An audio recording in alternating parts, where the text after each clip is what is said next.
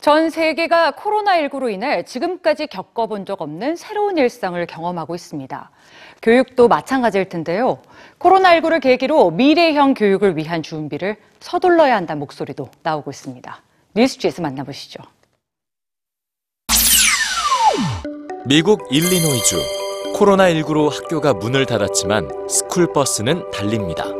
스쿨버스에는 와이파이가 설치돼 있는데요. 그래서 버스가 정차하는 곳에서는 학생들이 버스 내부 또는 밖에서 온라인 작업을 할 수 있습니다.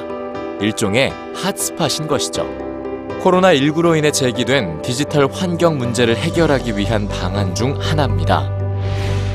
지난달 말 유네스코는 13억 명의 학생들이 학교에 가지 못하고 있다고 밝혔습니다. 초등학생부터 대학생까지 전 세계 학습자의 80%에 해당하는 숫자입니다. 이들은 주로 온라인을 통해서 집에서 공부합니다. 온라인 기반의 원격 대학인 미네르바 스쿨 글로리아 탐 학과장은 이런 변화가 4차 산업혁명 시대 미래 교육으로 연결될 거라고 말합니다. 문화적으로 다양하고 IT 미디어에 익숙하며 소셜 미디어가 삶의 방식인 알파 세대 델 테크놀로지 보고서에 따르면 이들의 65%가 지금은 존재하지 않는 전혀 새로운 직종에 종사하게 되는데요. 알파 세대를 위한 새로운 교육이 필요한 상황에서 전통적인 교육에 익숙한 교육 당국과 학교들이 짧은 기간 동안 혁신적인 수업 방식을 고민하도록 코로나19가 일종의 촉매제가 됐다는 거죠. 이제 교육은 알파 세대가 필요로 하는 교육과 시스템이 무엇인지 예측해 볼 수 있는 기회로 삼아야 합니다.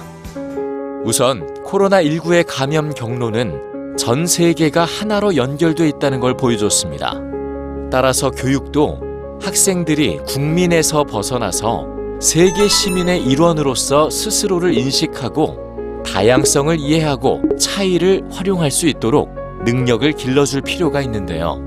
교육자들은 지식만을 강조하기보다는 인터넷이라는 개인 환경에 익숙한 학생들이 공감 능력과 정서적 지능, 의사소통과 협업 정신을 갖출 수 있도록 이끌어야 하겠죠. 2020년 초등학교에 입학한 학생들은 모두 알파 세대입니다. 코로나19 위기가 끝난 이후에 전통적인 수업과 온라인 수업의 장점을 조화롭게 활용할 수 있도록 고민이 필요하지 않을까요?